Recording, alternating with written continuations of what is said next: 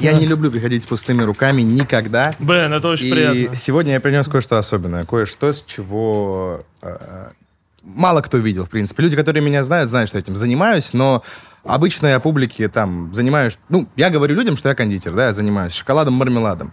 Но э, кроме там Гриши, нефтяника и еще пары человек, никто там ни на фабриках не был, ничего не видел. Сегодня я принес показать вам несколько эксклюзивных вещей, которые вы могли увидеть в дьюти-фри аэропортах вашей страны, в Ашане, в э, Перекрестке, Утконосе, даже Светофоре иногда. Только не, не эти, а весовые, но эти более люксовые.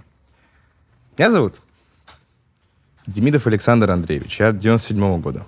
Тут все написано на упаковке, на Ты вместо паспорта не носишь, Да, нет? да. Вместо ID. Жа- Жалко, лицо нельзя было поставить, знаешь, типа. Я Как рекомендую. Александров было бы, слышь, типа. реально. Бою Александра было, а ты знаешь, почему больше не Бою Александров? Потому что Бою Александров э, мы делали э, для темных, для большинства глазированных сырков Бою Александров мы поставляли шоколадную глазурь, то есть то, что покрывалось сверху долгие годы. Однако, когда Бою Александров скончался, земля, э, земля ему пухом, да, э, стандарты качества в его компании сильно упали. Э, Они перестали закупать наш шоколад, они начали брать более дешевый шоколад с добавлением пальм- пальмового масла ДТП. И мы еще несколько лет э, поставляли для темных сырков глазурь, но в итоге и это ушло. И мы не понимали, почему это так происходит, но в моменте стало понятно, когда в этом году его дочь э, сама подала иск, что почему вы пользуетесь именем моего отца, хотя уже абсолютно другой менеджмент, другая компания.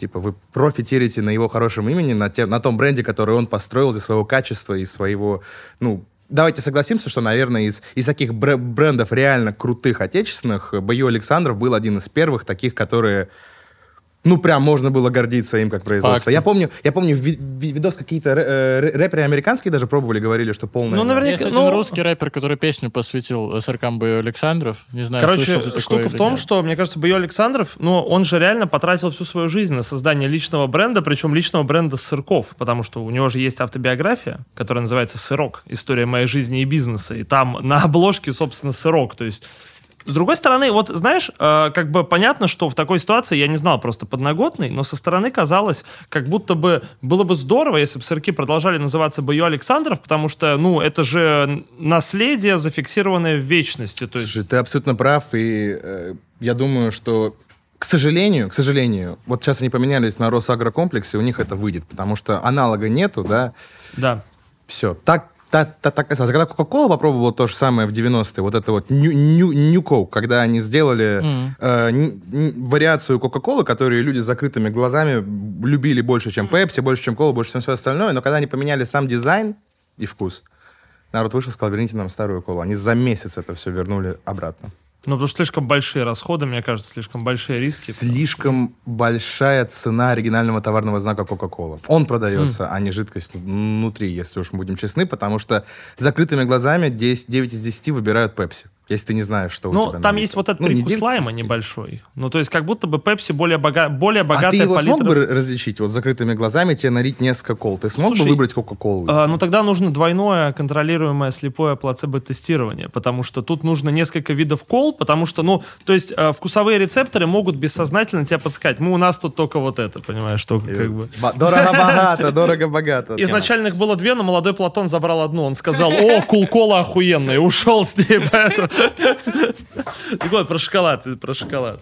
Да, про шоколад. А, я могу вам быстренько рассказать, ну, а, могу быстренько рассказать, э, как шоколад работает, как он производится. Это- Шоколад ни в чем не виноват, во-первых. Шоколад ни в чем не виноват. Шоколад всех цветов. Он, он белый, он черный, он коричневый, он даже есть рубиновый. Да, Рубиновый так вот про шоколад кого Чарли открыли. шоколадную фабрику написали. Да, получается. Ты не поверишь, я с детства слышу эти приколы. Бля, я извиняюсь. Слушай, я думаю, ты... ты- Но я, я уже привык, да, к этому, да. да. Рассказывай, старый. что- Я вот упомянул недавно ру- рубиновый шоколад буквально 5-10 лет назад. Ну, кон- конечно же, мы все понимаем, что это все маркетинг. На самом деле он никакой не рубиновый, просто такого кра- красноватого цвета, по- похожего вот, вот на вот такой вот, на розовенький. Аналог белого шок- шоколада. Кстати, я хочу это сказать один раз и навсегда. Белый шоколад — это не шоколад. Белый шоколад — это сгущенное молоко и все такое, просто спрессованное в эти плиточки. Это нельзя есть. я считаю. Перестаньте дарить своим женщинам спрессованное сгущенное молоко. Если вы любите их, подарите им вот white chocolate. Белое молоко. да. Белый шоколад. Я его... Ну, он просто вредный, я считаю, лично, потому что, ну, сгущенка прессованная. Но вот этот вот Ну, шоколад, вкус- ну, да. я свой рекомендую. Ну, Не вкусный же, согласись. Он такой вкусный. Особенно, когда еще сверху на него посыпается крошка из малинки. М, Ну давай, Пате, пойдем давай, давай попробуем. попробуем. Да, да, пожалуй, попробуем. Мне нравится, как наш подкаст моментально перешел из разряда музыкальных в ранг кулинарных, и никто не расстроен при этом. А есть какая-то, слушай, особая шоколадная терминология? Как называются плитки, может, какие-то ребрышки, узор на Слушай, шоколаде? на самом деле у- есть тысячи СКУ разных, тысячи разных видов, э, как можно отлить шоколад, и у каждого из них есть свое название. Допустим, глазурь, есть, о которой мы говорим, которая льется на сырки, она продается большими такими слитками. Прямо как, ну, такими пластами, знаешь. Кади, как тебе?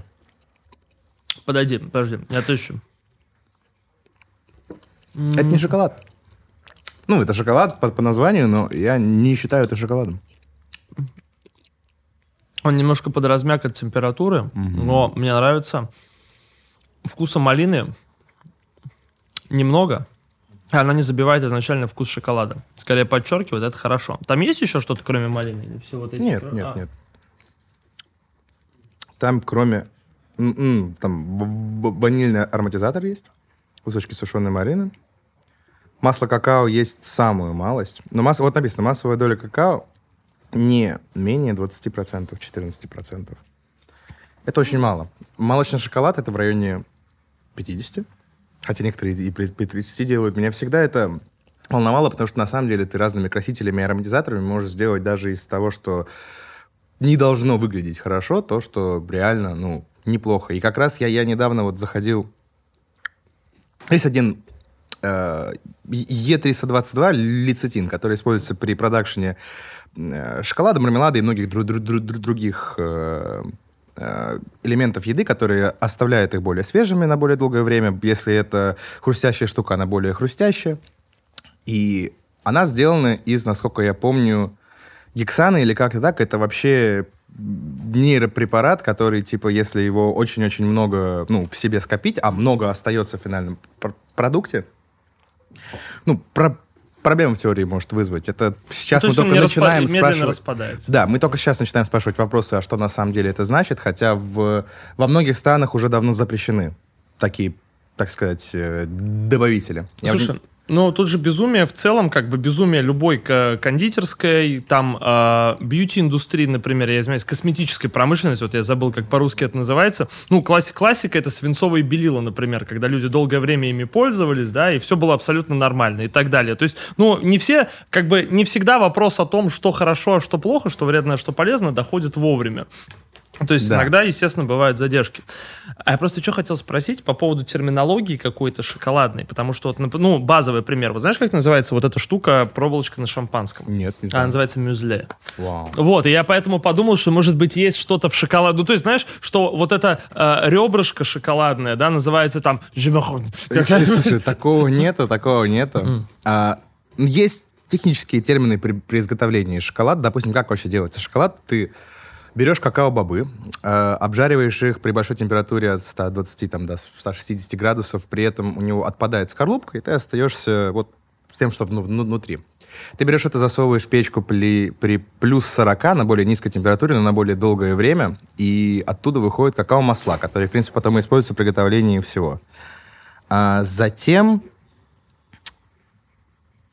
как раз два процесса, которые имеют очень интересное название. Одно называется конширование, а перед этим м, вальцевание. То есть вальцевание — это смешивание в больших котлах в однородную массу. А затем это дальше добивается большим, ну, более маленьким миксером коншированием, который бо- более долго это делает. Знаешь, придает э, вкус, цвет и терпкость шоколада. После этого все добавляется, ну, добавки, допустим, в нашей ситуации это коньяк или...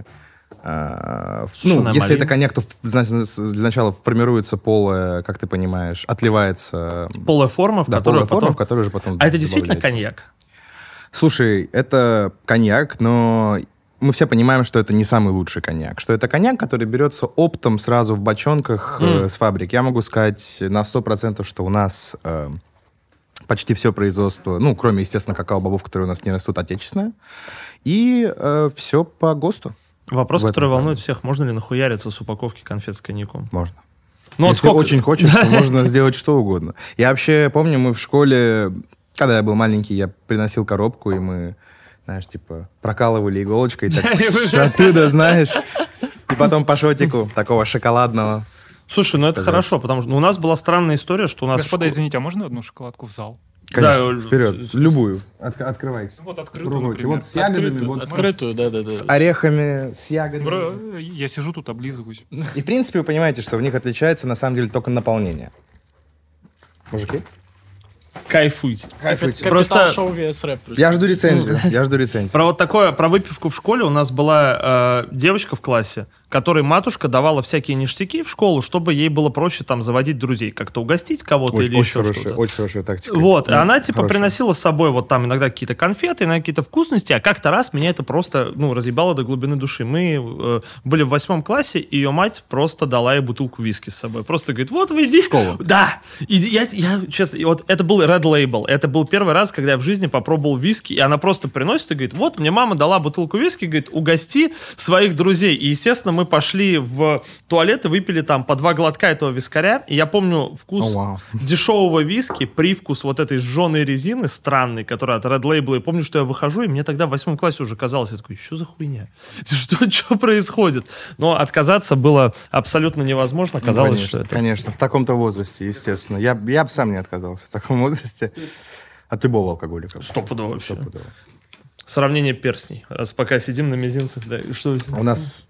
А, у тебя аметистовый? Да, как ты узнал? Ну как, Ну, я, типа, я блин. знаю, как вы- вы- выглядит аметист. Хорош. А у у меня что? дома есть пара геодов. У меня просто Гуччи кольцо. Там нету камня внутри. Ну, это просто фигня какая-то стеклянная. Слушай, мне кажется, перстень на мизинце это кайф. Это, знаешь, такое... Перстень нечто- это именно там, где должен быть перстень. Вот, и это Да. такой, как бы, мне кажется, дворянский символ власти, знаешь, некоторые вот какой-то такой. Знаешь, я еще всегда кайфовал, когда... У тебя высшее же есть? Да, конечно, Твоей, у твоего уника есть свой герб? естественно, я Я- спугнул.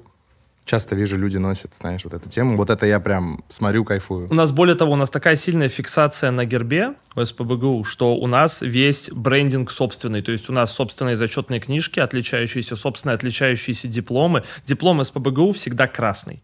Это я, всег- я просто за- закончил универ в Англии, и для меня А это что за универ вообще. заканчивал? Я за- закончил с отличием О. в университет Вестминстера по маркетинг бизнес-менеджмент. А там как происходит вот graduation какой-то? Представляешь, То я есть- э, на один год меньше. Три года. И мастер вместо двух лет, ну, магистратура, один год. И только, только в Англии так. Только в Англии. Из всего мира. Только в Англии на один год меньше у тебя и то, и то. Слушай, ну мощная оптимизация, нормально. честно. Может, оптимизация, и при этом у тебя занятия три раза в неделю. То есть три дня в неделю только. А каким образом при этом не падает качество образования? Слушай, я не знаю. Для меня просто после колледжа университет ни разу не был сложным. М. Я в свое время очень плохо себя вел. Меня отправили в 13 лет э, жить в Швейцарию. От одного, ну, знаешь, такую... Место, откуда тебя не выпускают, знаешь, типа тюрьма такая. Слушай, я плохо шальных. себя вел, и меня в 13 оставили на вторую, на, на летнюю школу оставили. Ну вот это типа такого. Это типа такого, ты там живешь, не выходишь, но только я там пять лет где-то пожил, потом еще три года в Лондоне. И в Лондоне было абсолютно легко, и вообще нечем было заниматься на самом деле. Мне кажется, три года были самые счастливые в моей жизни, потому что мне ничего не надо было делать. Я мог сидеть и ходить просто три раза неделю на уроки, и при этом с отличием. Я вообще не старался. Это пипец. Слушай, ну вот видишь, хочется зацепиться за какой-то из этих эпизодов, но у меня был более широкий вопрос, потому что, честно, не мало кто знает, кто такой Magnum Opus вообще. Это Мало вопрос. так поэтому хотелось бы какой-то, дай более полный портрет своей жизни, потому что у людей всегда одни и те же вопросы. Кто ты такой, откуда у тебя деньги, знаешь, откуда ты взялся? Я Вот недавно на Ютубе видел, виде- э, видел видео, которое пять, нет, не пять, ну года три уже висит там, а, типа самые загадочные рэперы России. Я Там, типа, видел, да-да. Magnum Opus, Бабангида и, и еще Вот кто-то. там топовый какой-то Там подбор людей. Подбор просто ебанутый, да. И, короче, очень сложно сказать, меня зовут... Вот так вот меня зовут. Вот мой год рождения, мне скрывать от людей нечего. Я плачу налоги. Все хорошо? Все четко написано Все на пачке. четко. Все четко. Я рэпер. Но при этом рэп очень долго воспринимался как хобби, вплоть до буквально прошлого года, позапрошлого, когда реально стали понимать, что в этом есть что-то.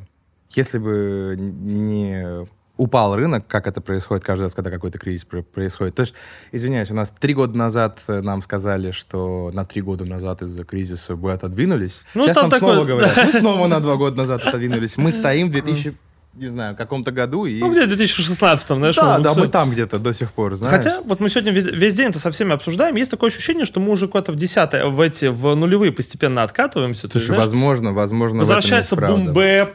Все, молодой Платон сегодня пришел в этой, в кепке, как у Джастина Бибера, знаешь, с гнутым козырьком, А штаны но у него не широкие были? Э, Типа как-то тракер хэт называется. Ну вот по типу такой, как у тебя, но еще более э, такой. Ну, он насколько Вондач популярен сейчас. я- Странной я формы. вижу, да.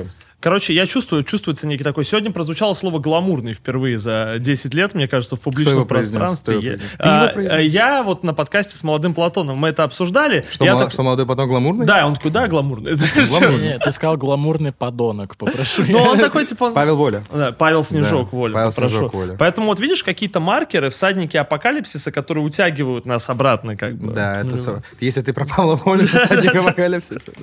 А чем ты вот чем ты занимался в нулевые? Расскажи, как твои нулевые прошли? Я, я, я молодой, я в нулевые учился. Мне 25, Вот, поэтому 97 года, поэтому в нулевые я ходил в школу. так вот хочется. и отдыхал. Коньяк. А, кстати, быстро пока от шоколада не отошли, а чем конкретно вот ты занимаешься на производстве в плане? Ты просто дядя, который Я ходит, ничем не такой, занимаюсь, если типа, честно. Я просто, ну как, а чем занимается... Я, я в основном езжу, на самом деле, на поездки в Китай, и в Турцию, и в другие страны, когда нужно говорить долго, много на английском, договариваться по поставкам э, ре- ре- ресурсов. Допустим, я был э, в соседнем городе с Вуханем буквально за две недели до того, как там начался коронавирус. М. Вот, вот тогда еще. У меня прям фотки есть, я там стою, там, ну, там, Он еще не знает, что его да, ждет. Он еще не знает, что его ждет. Да, да, да. И эм, в основном, когда нужно общение с партнерами из-за рубежа, а таких сейчас достаточно много, потому что, ну, приходится искать новые пути э, импорта сырья, которые закрылись, вот то, что через Европу возили. Допустим, э, мармелад. Знаете, из чего сделан мармелад? Он сделан либо из желатина, либо из пектина. И отличается он тем, что желатиновый мармелад, он как хариба. Ты его можешь жевать, знаешь, всегда ку- кусочек остается. Пектиновый, он больше как вот это вот, знаешь, дольки, которые... А, ну я понял, да, такой Ой, он- более типа... Ты Если его слишком долго подержишь на языке, он у тебя растает, знаешь, так. И все мы понимаем, из чего сделан желатин. Желатин сделан из хрящей, из там, кожи, из всего такого. Вы представляете, в России при нашей гигантской там э, при- производственной базе Мираторга и т.д. нету ни одной фабрики желатина. Представляете?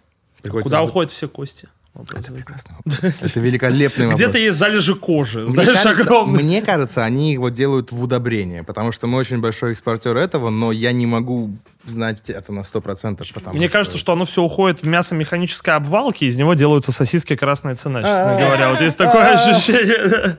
Эти, как его, хот-доги на, на заправке. Да, друзья мои, поэтому никогда не задавайтесь вопросом, что такое мясо механической обвалки. Вам не понравится, вот реально. Мне уже не нравится, как это звучит. Там мясо в, кавычках, да? Нет, э, понимаешь, терминологически это мясо, но, пря- ну, как бы... Дайте на этом остановимся. Да, да, да, да, да. Так вот, а, Если бы вы знали, как желатин делается там в Китае где-то, где допотопные процессы, вы бы тоже не хотели есть ничего, во что он добавляется, а он добавляется в очень много вещей. В Китае есть, кстати, штука, о которой я слышал, она не самая аппетитная, но это впечатляет а, именно своей идеей. Это, господи, оно называется а, мусорное масло или типа того. Короче, Я видел эту тему. ты да, видел, когда- да, эту Мгм, штуку? мгм. Это китайский, короче, а, масло от фритюра и так далее. Всякая, короче, тех... ну, такая, всякая любая штука, связанная с маслом, которая по второму разу переработанная уже собирается, и вот со всеми этими продуктами, процессами, которые, э, производство, которое с ним происходило, используется по несколько раз потом, и оно такое прям супер канцерогенное, оно вне закона, там постоянно накрывают каких-то этих продавцов этого мусорного масла, но его как будто бы вот в Китае там вполне себе популярная тема для мелкой какой-то промышленности и бизнеса вот такие штуки закупать. Я могу тебе сказать одно. Я был в Китае раза четыре на разных поездках, связанных с шоколадом и мармеладом. В основном с мармеладом, потому что шоколадом в Китае тоже не особо пахнет. У них очень многих э, ки- китайцев и азиатов вообще ин- интолерантность к лактозе, поэтому у них там прикол на мармеладе. Хотя шоколад они тоже едят при этом. А как будто бы там слишком мало лактозы, нет? Типа, чтобы он... Знаешь, я никогда не задавался этим вопросом. Мне кажется, в диете у китайцев, в принципе, лактоза не занимает какой-то важный момент. Ну, это как капля никотина убивает лошадь, вот. Капля лактозы как бы все. Осуждаю. Я хочу, я хочу сказать, я хочу сказать, качество производства у нас, как минимум пищевого, в разы лучше, чем там. Хотя, хотя, казалось бы, должно быть наоборот. Ну, Слушай, ну вообще, на самом деле, мне кажется, что для меня маркером качества, э, в принципе, пищевой промышленности, которая есть здесь, было то, что э, когда приезжают... Ну вот, кстати, это хорошее... Мы, по-моему, обсуждали это на подкасте с Ромой 163 можем к этому вернуться. Когда люди приезжают из США и говорят, что российский KFC вкуснее, чем KFC в США. да, Например. это, это очень странная информация, потому что кто ест KFC в США? Все едят Chick-fil-A и, и- и такую тему. Ну, тем не менее, я чаще всего собирал фидбэк о том, что местный фастфуд, э, просто, ну, у нас нет Chick у нас нету Popeyes, у нас ничего. Но из того, что у нас есть, из тех, э, что можно взять для сравнения, наш фастфуд... BB Burgers. В России... Шаришь? Би- Погоди, какой? BB Burgers. Наши, типа. Наши. Да, Которые вот вкусно. на Арбате есть, Наши да, вот ответы. эти? Ну, это с франшизы. А. Это- Не знаю, Они в- хороши, реально, В они Питере их хороши. нет. В Питере есть Moo Moo Burgers, вот Moo Moo Burgers очень хороши. Это, Еще все наверное, фарш рекомендуют. А, мне, Мне не не совсем... особо. Ну, Мне не как-то особо. нет. Вот есть, типа, э, есть э, Moo Moo Burgers, есть мясная лавка, есть... фа- Короче, Moo Moo Burgers хороши тем, что это большие бургеры с жирными котлетами, с большим разнообразием вкусов и качественными ингредиентами, но при этом это не вот эти башни с толстыми котлетами, а именно их удобно есть. Вот это их основное преимущество. То есть удобство упаковки. Что-то я и захотел. Старый, угощайся, все есть. Короче, возвращаясь, возвращаясь к теме производства, возвращаясь к теме производства, знаешь, по какому критерию? Мы сначала мы приехали туда с большим, знаешь, листом, какие критерии должна фабрика соблюсти, чтобы нам она подошла, чтобы мы с ней работали. В Китае. Мы в итоге не работаем с Китаем. То есть мы работаем с ними как транспортный узел, типа для какао-бобов из юга, потому что они больше с Европы не доставляются, и там вещей как лецитины и добавок всяких. А какой-нибудь желатин приходится брать либо в той же Европе через другие каналы доставок, либо в Турции, либо где-то еще, потому что весь лист пошел нахер, новый лист. Не должно быть порога от крыс на фабрике. Вот чем ниже порог, тем лучше фабрика. Потому что на каждой китайской фабрике порог вот такой вот. Да, если не вот такой вот, знаешь, ты должен перешагивать, когда ты входишь. А говорю, а что это? Они говорят, это от крыс. Да ну нахер. Спасибо, ребят. Короче, в итоге мы нашли... Мы, мы не нашли фабрики без порога от крыс. Мы нашли фабрику, на которой вот такой он маленький был, до хрена собак, которые... Этого живут, было типа. достаточно, Этого да, было достаточно. Но мы с да, ними не эти- работаем. Мы с ними не работаем. Нам... У нас есть стандарты ГОСТ качества, которые китайские товары не проходят. А если надо, чтобы они проходили, то надо платить в три дорого и... Да. Так все-таки конкретизируй. Ты можешь назвать свою должность на производстве, если Нет. это не секрет? То есть не можешь, Если, да? грубо говоря, Да. то R&D. Мгм. Research and Development. Потому что у нас в стране мало людей Расшифруй общаются тогда на... для пацанов. Э, Research and Development, не знаю, как переводить на, на, на- на российский, наверное... Поиск. э, ра- развитие... Ну, исследование и развитие. Да, скажем. исследование и развитие. Меня очень веселило, я однажды ездил по делам и увидел, короче, проходную кондитерской фабрики, оттуда выходили очень грустные люди и шли в круглосуточный магазин с бухлом. Вот мне почему-то это очень запомнилось, что прям надпись вот это именно там какая-то некая кондитерская фабрика, и оттуда очень грустные мужчины и женщины идут и так грустно заруливают в круглосутку впереди. Ну, Почему-то. знаешь, я такого у нас не видел тут, но у нас раньше была фабрика в Калининграде, и как, ну, до там 2000, какого, 2000 там 16-17 года, и вот там именно так было, потому что у нас мы все-таки как-то пытаемся, знаешь, типа, говорить с людьми, следить, э, там, подарки им давать, бонусы, премии, а там почти все, что делалось, прямо перед нашими глаз- глазами уезжало в соседние страны Прибалтики, просто продаваться нач... куда-то. Мы говорим, а как? У нас контракты, все такое. А там, как только ты уезжаешь, сразу люди начинают херней заниматься. Ну что сказать, мне почему-то сказал про подарки, вспомнил словосочетание из школы «сладкий подарок», и мне что-то прям разъебало в голове. Да. Смотри, а твой бизнес — это семейный бизнес? Или да. ты... У меня мой бизнес построил мой отец. И, в принципе, на этом все. Вот так вот. Если не секрет, это та ответственность, которую ты хотел принять, или та ответственность, которая пришла к тебе сама? У меня часто- нету ответственности, связанной с этим, потому что все хорошо. У нас много компетиторов типа Хариба и т.д. т.п. ушли с рынка. У нас заказы на полгода вперед. Мне на самом деле сейчас нечего research and developить, потому что все стоит на ленивом продакшене, там хорошие менеджеры. Я занимаюсь музыкой. Но Поэтому можно рэп почитать. можно рэп почитать. Но если вдруг будет все плохо, тогда надо будет заниматься этим. Поэтому в моменты, когда, в моменте, когда какие-то изменения и все плохо, голова думает не, не о музыке. Сложно, знаешь, выступать и все такое. Просто я к тому, что для многих семейный бизнес это такое как бы некоторое бремя, которое достаточно тяжело пережить, потому что люди, э, как бы вот когда ты с детства понимаешь, что тебе как бы уготовано определенная не то что участь, но есть э, знамя, которое ты должен принять, есть, э, ну это как бы, понимаешь, когда я говорю ответственность, я имею в виду то, что у М- тебя... Мне сказали черным по, по, по, по белому, иди, делай свое дело. Типа вот я делаю свое дело. Потому что всегда, если я проебусь, я могу пойти и делать что-то там, да. Всегда есть варианты. Это не единственная компания, которой мы занимаемся. Есть еще другие, а, про которые, наверное, сегодня нет смысла говорить, потому что, допустим, одна из них называется Shoes. Это выставка обуви для оптовиков. Это, это очень скучные темы, Ну, знаешь. не то, что типа. скучный, но типа... Да, да, бы, да, да, да, Друзья это- мои, если есть обувные оптовики, пожалуйста, напишите. Да, Мы да, сделаем да. отдельный подкаст для вас Пожалуйста. вообще абсолютно В- в- знаешь, в гос- Выездной, да, в Ленэкспо, знаешь? Два, два раза в год в гостином дворе проводится. В центре Который- Москвы, да. А, я не знаю, в Москве есть гостиный двор? Чувак, Э, это э, очень... Ну, этот, как его, который от Манежа недалеко. Да, да, да, да. Да. А, Возле Кремля, если что. Достаточно большой. Там 6 тысяч, 7 тысяч квадратов. Знаешь, тоже типа, ну, э, ну, это типа внутрииндустрийная тема, поэтому как про нее говорить, непонятно, в принципе. А со стороны, э, вот мне, мне, слава богу, сказали, возвращаясь к теме, в моменте, что я не должен этим заниматься, что иди делай свою тему, что в идеале какие-то менеджеры, которые взрослены, которые, типа, давно ра- работают, поднимутся в какой-то момент, чтобы всем этим управлять, а мы, как любые нормальные владельцы, останемся на дивидендах от прибыли. Как это, в принципе, и должно быть. А наша, как детей, главная э, задача должна быть диверсифицировать портфолио, грубо говоря, занимаясь другими вещами.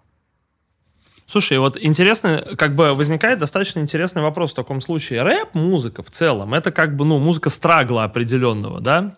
Да, отнюдь. Согласись, как бы музыка определенного вот внутреннего надрыва и внутреннего конфликта. Да, Дж- Джек Харлоу жестко страглит. Бля, У ну него он там как бы... конфликт, пипец. Слушай, мне кажется, он страглит в том, что его все отказывают ему в стрит-кредибилити. Тебе говорят, чувак, ты не, вообще ничего в жизни не прохавал, ты никакого уважения не заслуживаешь. Знаешь, мне даже кажется, что говорить, что рэп про страгл, да, я вспомню, как это начиналось. Давай первые там рэп-треки Sugar Hill Gang, они не про страгл читают, они читают про то, что boogie move your feet, знаешь, типа. Ну, тогда была немножко другая рэп-конъюнктура, как бы это все-таки была музыка для вечеринок. Кстати, насчет Джека Харлоу, чтобы никто не, гов- чтобы никто не говорил, что у чувака не было страгла, я-то Джека Харлоу помню с трека Dark Knight, когда его не знал вообще никто. когда я случ- он выглядел как нерд. Ну, он такой, но он всегда выглядел как нерд и тогда. Ну, там был, понимаешь, у него был один черный парень в клипе, и в этом, наверное, как бы, и вот вокруг этого все строилось. Какая-то тачка в переулке, еще что-то. Чисто камера вокруг Да, него. но я тогда услышал, подумал, блин, может в этом что-то есть. И вот спустя как бы... То есть все это время нужно было работать, нужно было искать какие-то пути и подходы, потому что тогда это выглядело как музыка, которая, может быть, когда-то кому-то интересна. Это был точно не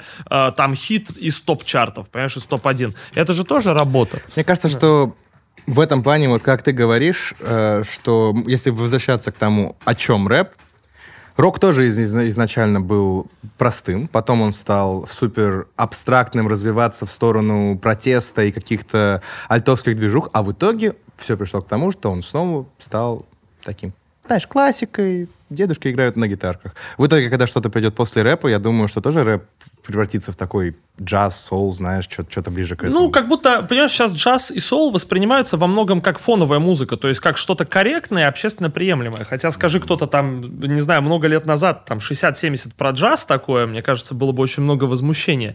Заба- Что забавно, что и рок, и рэп изначально были танцевальной музыкой. То есть рок-н-ролл, классическая танцевальная музыка, абсолютно Да, музыка, чтобы да, подвигаться. Рэп тоже в своем изначально вечеринке в центральном парке, Так огромное количество тоже. черных... Так и джаз тоже. В принципе, все выходит из э, танцевальной музыки и потом просто набирает какую-то вот смысловой э, Да, базис. серьезность, серьезность, Да, да, серьезность. да, Так вот, собственно, это как бы, ну, абсолютно не из желания там э, задать какой-то острый вопрос. Мне правда интересно, если э, как бы рэп — это музыка некоего страгла, э, как э, делать рэп, обладая вот этой вот, кто-то сказал бы, знаешь, несгораемой суммой, когда у тебя в целом, ну, то есть, э, как бы твоя жизнь имеет корни, твоя жизнь имеет фундамент, на котором ты можешь выстраивать, что хочешь. Если у человека много денег, это не значит, что он счастлив. На самом деле я бы отдал половину всего, что, что имею, чтобы вся моя был, семья была именно не- счастливая, знаешь, типа даже не какая-то гипотетическая вещь, как здоровье, которую за деньги, в принципе, и можно купить. У меня дед в восьмой лет уже живет с раком почек. Все в порядке. Э, Это вопрос э, реального счастья. И что такое счастье? Как ответить на этот вопрос? Что такое человеческое счастье? Как его добиться? Мне Ты кажется, можешь сидеть в своем Бугатти и плакать. стопудово. Но я не помню, кто это говорил, Коко Шанель, что лучше плакать в Роллс-Ройсе, чем Роллс-Ройсе, чем- радоваться на велосипеде. Да. Но на самом деле просто мне кажется, что страгл э, с деньгами это просто следующий уровень. Это то, знаешь, о чем фьючер обычно любит петь, когда вот денег, не- денег много, но все равно очень плохо. И Мне скука... кажется, страгл даже больше не с деньгами в моменте, когда они у тебя есть, а с какой-то экзистенциональной он начинается, потому что когда есть цель, э, заработать, типа, стать, что-то сделать, чтобы, допустим, куда-то поехать, чтобы что-то увидеть, чтобы что-то сделать, ты ради нее работаешь, у тебя готово, типа, план, знаешь, чтобы ей сделать. Есть на самом деле не очень много вещей, которые я сейчас не могу сделать, как будто. То есть, если куда-то за- захотелось бы поехать, сделать что угодно, какой-то фестиваль посетить, или в какую-нибудь страну посмотреть, или что угодно. Это можно. Но в какой-то момент начинает появляться вопрос, а зачем? То бишь, э, я чувствую себя гораздо более удовлетворенным в последнее время дома, чем в каких-то других местах. Но при этом туринг, вот именно как типа со стороны артиста, вот это то, что доставляло мне всегда больше всего энергии и веселья. Не какая-то там поездка тури- туристическая в какую-то страну, а поездка, где ты выступаешь, заряжаешь. Ну, ты знаешь, о чем я. Ты Конечно, знаешь, потому о что у этого есть повод. И просто самое это страшное, когда у тебя, в принципе, прикрыта жопа, ну вот я, например, по себе сужу, да, то есть сейчас у меня нет как бы, я не беспокоюсь, как в 20 лет, на тему того, там, что мне есть, как бы, куда мне податься и так далее, но скука, вот это и самое, самое смешное, что это трудно достаточно объяснить человеку, у которого там не закрыты первичные потребности, но когда ты не знаешь, чего хотеть, вот это вот самое страшное, когда ты не знаешь, чем себя развлечь, когда вот э, у тебя есть весь спектр развлечений и весь спектр возможностей, но они тебя не цепляют. Вот это, А знаешь, наверное, гораздо что страшнее. еще страшнее? Знаешь, что еще жестче, мне кажется? Когда ты испытал в какой-то момент а, какой-то уровень, а потом он тебе больше не- не- недосягаем стал. То есть я, наверное, могу сказать, что в моменте я был гораздо более богаче, чем сейчас. До, ну, вот 10 лет назад, знаешь, до кризиса, до всего, что произошло. Потому что, если уж мы будем честными, что в России люди зарабатывали деньги с 90 по 2008, а потом единицы. Потом все теряли, в основном. Так и живем. Так и живем. Мы тратим деньги, заработанные когда-то в эру, когда в России сильно вросла экономика, когда Ну вот были инвестиции большие. Я очень сильно удивился, я рассказывал уже, я очень сильно удивился, когда узнал, что вообще-то до 2000, там, с 2000, типа, 4 по 2007-2008 год, это вообще были, типа, супер сытые года, на Золотые, самом деле. золотые года, Я- лучшие. вот в детстве я помню, что в это время э, моя матушка подворовывала с корпоративов колбасу, чтобы я мог поесть колбасу. Это была единственная возможность какой-то такой вот что-то необычное и вкусное получить. А я удивился, когда узнал, что реально это была исключительно проблема моей семьи, а в целом страна-то жила достаточно хорошо и доста- как бы, то есть это было прям золотое время. Я узнал это очень-очень сильно постфактум, и меня это впечатлило, потому что как будто бы люди только когда это прошло, когда стало по-настоящему хуже, они такие, а тогда-то было пиздато, вообще очень хорошо было, отлично жили. Я с тобой с- солидарен на 100%. Это пипец. У меня первая машина была Porsche. Cayenne. Серьезно? Новый или такой? Новый, хороший. Сейчас на Infiniti катаюсь. Как ты себя чувствуешь? 16 года. Когда у тебя первая машина, это Porsche Cayenne? Никак, я не понимал. Не, не, не было осознания. Машин машин. То есть нет ценности? Нет ценности. Ну, хотя, наверное, мне кажется, что, знаешь, в отрыве от какой-то своей вот этой э, поп-культурной феноменологии, того, что это Porsche машина с историей, это Cayenne машина с историей, наверное, она теряет очень сильно вот этого вот вау-эффекта. Потому что конечно. есть же фиксация, знаешь, я дохрена видел людей, которые... Я и сам, честно говоря, таким был, и я очень сильно стараюсь с этим бороться, когда ты думаешь, что ты достигнешь какой-то определенной планки, и она закроет все вот твои потребности, потребности и переживания. Ты думаешь, блядь, я живу, чтобы купить себе Лэмбо, я живу, чтобы там, не знаю, трешку в Москва-Сити, я живу там, да чтоб лям заработать какой-то, я живу там, чтобы купить себе Джорданы новые, и так далее. Это мне кажется, такие короткие цели, с одной стороны, это хорошо, но ч- когда ты выбираешь себе действительно такую масштабную штуку на там э, какое-то долгое время, ты веришь, что как только ты ее закроешь, у тебя абсолютно не будет никаких проблем. И вот эта вот дырка, которая остается после закрывания такой потребности, она невероятно опустошающая. Это абсолютно верно. Это абсолютно верно. Допустим, есть ли у тебя сейчас цель, Букер? Что ты хочешь сделать в жизни? Вот на данном этапе есть какая-то ясная обозначенная цель? Слушай, ну видишь, есть две штуки. Я всегда подразделяю это на какую-то мечту, то есть какой-то драйвер такой Ну, мечта, философский, да, да. вот именно глобальный, то есть который э, какая-то некая жизненная идея. Мгм. Да? И какой-то более маленький. Да, и какие-то есть конкретные цели, то есть у тебя там есть прикидки там на год, на три, на пять, ну, в хорошем, ну, по-хорошему они у тебя должны быть, чтобы ты планировал какое-то свое дальнейшее развитие.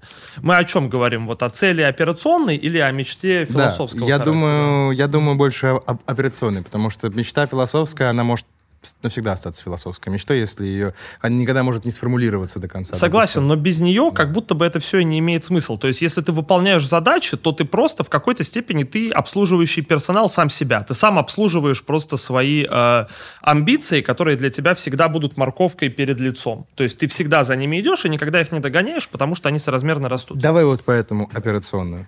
А, Операционную. операционная цель, ну, мне надо, я хочу альбом выпустить в 23 году, поэтому вот я сейчас, это моя, типа, главное, мне нужно не выгореть, мне нужно саккумулировать достаточно хороших идей, мне нужно найти достаточно времени, чтобы расписать хороший промо-план, вы, э, вычленить синглы, снять клипы, сделать э, всю базу заранее, чтобы у меня к моменту, когда я хочу выпускаться, и спланировать под этот тур, чтобы к моменту, когда я хочу выпускаться, у меня был готовый продукт, который я бы не доделывал в спешке, О, а окей, имел на окей, руках. окей. Если вот выпуск альбома это 100%, ты на каком сейчас проценте? Слушай, ну процентов 30, наверное. Ну там, понимаешь, в чем дело? Ты же сам понимаешь, что кроме как бы записи чисто трючков и так далее, это очень большая идейная и промо-работа. То есть ты должен понять, как прогреть, как подать. Конечно, конечно. Вот, пока... Я в такой же ситуации, у меня, наверное, процентов 70, правда, готово из альбома, ну, даже 80, но я еще не начинал. Вот это вот он, подогрев. Вот сейчас вот происходит подогрев. А так, в принципе, это очень хорошо, что мы как артисты, у нас есть такие, знаешь, временные цели, выпустить альбом, там, высоко чартнуть, все такое, потому что ради этого хочется жить и стараться. Слушай, а я, кстати, вот я раньше, мне очень, у меня такая большая мечта была, блин, вот в чарте бы встать на какое-то место, чтобы вот А ты, сидеть, ты, ты смотреть. вставал 100%, ты просто не следишь ну, за этой какие-то, темой, наверное. типа, какой-то там вот некуда бежать, у меня трючок, да, он там был в Spotify в чарте, еще что-то. Но сейчас я понял, что, наверное, типа, моя музыка просто не э, сильно подходит для того, чтобы быть на первом месте в чарте ВК. Либо это произойдет не то, что случайно, но по какой-то причине не от меня зависящей, либо этого не произойдет, и переживать за это тоже не стоит. Знаешь, я никогда не понимал чарт ВК. У меня, когда выходил в 2020 году альбом, он пикнул на Apple Music на, 20, на 11 месте, а на ВК тот же альбом из всех альбомов был на там 80 каком-то, знаешь, типа, то есть разнос. Но чарт ВК это Дичайший. вопрос вот к этому пацану. Вот этот человек, который как бы мы... Все, что мы с ним... Часто все, что мы с ним обсуждаем, это чарт ВК, потому что это абсолютно... э, Видимо, воп- вопрос слушателя, который Пацаны, ВК, все да? просто, вопрос промо-плана просто и все. Нужно грамотно А подготовить. как, как промо-план влияет на твой, на, на твой уровень в чарте? То есть, если у тебя лучше промо, тебя выше по- поставят, там же от продаж Коли- зависит. Количество стримов, да, типа, понятное дело, но для того, чтобы большее количество людей захотело кликнуть на рекламное объявление с твоей песней, тебе нужно кое-что сделать. Ну хорошо, но это, это, это, типа, поня- понятное дело. Ну делай лучше, струк- делай лучше промо, будет лучше это, да. Но при Плюс этом... еще и структурность песен. Типа вот структурность песен для русского слушателя критически важная вещь, к которой нужно прислушиваться, потому что если посмотреть весь чарт ВК условно за последние полгода, там есть э, порядка 9-10 вещей, которые повторяются из трека в трек. Это просто... Ты слышал слово. «сияй», если появляется в треке? Ну, кстати, это канал. там, да, знаю, как меня все заебало. Как Лимба говорил, еще если лесенка в припеве. У тебя есть вокальная, просто сразу в топ-10 да, заходит. Top-lining да, да. припева, типа, да. На самом деле, просто фишка в том, что чарт ВК — это срез самого большого количества, самой широкой э, российской аудитории, а мы не должны забывать, что несмотря на то, что Питер, Москва — большие города, в целом Россия — это в первую очередь регионы, и в регионах у людей совершенно другой запрос, и вот в том числе Артур говорит, говорит о структурности, потому что многие песни реально существуют в парадигме того, что нужно понравиться людям из регионов. Люди из регионов любят... э, Алекса Атамана и Финика. вот, реально, например, им вот очень нравится люди. песня «Диалоги тет-а-тет». И ты можешь принести им, знаешь, как вот сейчас чуваки часто слышу, блядь, нужен стилек, нужен свежий соус, нужно реально раздать говна и так далее, нужен новый звук. Большинству людей в России пиздец нравятся диалоги тет-а-тет, понимаешь? Им похуй, насколько, блядь, широкий бас, им похуй, где стоит снейр. Им Мне нужно... жаль, мне жаль это слышать. Слушай, а мне Но кажется, при этом наоборот. песня А. Бушидежо и Аники уже две недели держится топ-1 ВК, значит... И вот когда совмещаются эти миры, Да. очень хорошо. А мне Очень кажется, хорошо. что, кстати, об этом не надо жалеть, потому что это некая, понимаешь, если бы все работало по тому же, э, по тому же паттерну и по той же логике, по которой работает популярная музыка в других странах, значит, у российской музыки не было бы своего лица. Кому-то, безусловно, это лицо не сильно нравится, потому что они такие, этот колхоз-поп, это не то, с чем я хочу себя ассоциировать. Но это правда то, что нравится людям в России. Точно так же по какой-то Но причине... это не отменяет того, что колхозный поп — это колхоз. Это не просто так придуманная вещь, которая... Это, это слово, олицетворяющее состояние нашего рынка. Люди, выросшие там в Советском Союзе, люди, выросшие в, в, в конце 80-х, я не знаю, если у них е- есть другое понятие, какой музыка, кроме такой, должна быть, в принципе. Слушай, ну видишь, штука-то в том, что, например, э, в, блядь, во Франции людям безумно нравится мумбатон. Ну вот по какой-то причине. Я абсолютно не могу понять, мне абсолютно эта музыка не близка, и когда я вижу, что... Это какая? Это, это что такое? Что это такое? Как изобразить? Это такой... э, представляешь себе... Френч а- Монтана, короче. Нет, смотри, что представляешь себе афро... Представляешь, что такое афротрэп? Да. Вот это афротрэп, только еще и танцевальный, типа усиленный, и под него чуваки вот таким Да, голосом поют. Вот, и понял, это, понял. типа, и они супер звезды в своей стране, они супер разъебут. Мне это, я просто не могу понять, как можно... Мы сейчас были на Rolling Loud, я тебя на секунду прерву, вот ты просто об этом говоришь, насколько эта музыка, в принципе, популярная в Европе. На Rolling Loud пришло в районе э, Total, там 60 с чем-то тысяч человек, и максимум в день было в районе 50 вроде бы. М. За две недели до этого проходил Afro Nation на этой же площадке. Там было 80 с хером. И, и, никакого Эйса Проки, никакого Джекола, никакого Фьючера. WizKid и т.д. Ну, ты понял. Ну, Там- чисто Zulu Nation, не, ну пацаны. там, там просто. мега Ну, еще была как будто, но все остальные были какие-то африканские исполнители. Ну, потому что есть запрос какой-то, наверное, культурный Есть. на вот эту штуку, Есть. особенно... Да, пацаны, в- просто в Африке и Латинской Америке подключили интернет в какой-то момент, и они просто, типа, заполонили всю эту движуху. Кстати, вот типа, это реально. очень крутая вещь, которую мы уже обсуждали. Ты заметил, что, например, на американской сцене есть такая приколюха, что в один момент появился огромный запрос на э, испанскую музыку. Музыку. То, что вот условно я помню с э, Six Nine был такой кейс, что он под, его подписали на два альбома еще до того, еще до приемки, еще до поимки, как говорил Бруто. Его подписали на два альбома, один на английском, а один на испанском, потому что Латинской Америке реально в итоге провели- не сдал испанский. по-моему, нихуя не сдал в Нихуя не итоге. сдал, да. Но, короче, фишка в том, что в Латинской Америке провели широкополосный интернет не так давно, и поэтому появилась огромная просто вот э, пласт людей, у которых свой музыкальный запрос, свое музыкальное видение, и их тоже, их вкусы тоже нужно обслужить. Поэтому, а кто, кто может это сделать? Давайте быстро вкину тогда по поводу афротрэпа и мумбатона. Российский же рынок тоже очень сильно подсел на мумбатон. И есть официальный, релизнутый российским лейблом трек с Френчем Монтаной, типа на, с ремиксом на русский трек. Типа, Я реально, понятия, Френч Монтана зашел с запросом, потому что трек э, Джаро и Ханзы «Ты мой кайф» развирусился в Латинской Америке, и Френч Монтана пришел, таки давайте Да ремикс. ладно? И есть официальный ремикс, Хип-хоп? короче, типа, Да. да, и прям вот Ну, кайфанул, старый как он сидит в своем Респект, lambo вот этим, блядь, со респект, своим респект, ice, и респект. такой, Прикинь, «Детка, реально ты Френч мой Монтана кайф. такой, Джаро и Ха... И причем они начали «Baby, ты мой кайф», вот так подпевать, я просто... Не, респект ребятам, респект ребятам. Удивительное время. Молодцы.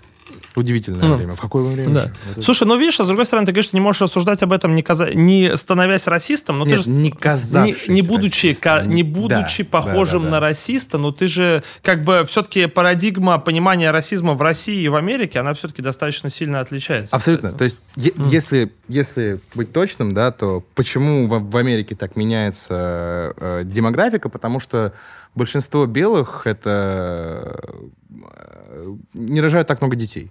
Либо они ждут более поздно в своей карьере, чтобы это сделать. Э, Гендерные права гораздо более равноправны женщины в свою карьеру гораздо больше, так сказать. Это, это- это неплохо, просто это, это статистически отличается от тех же самых э, испано, допустим, американцев, где э, нормально иметь 4 там, ребенка в семье.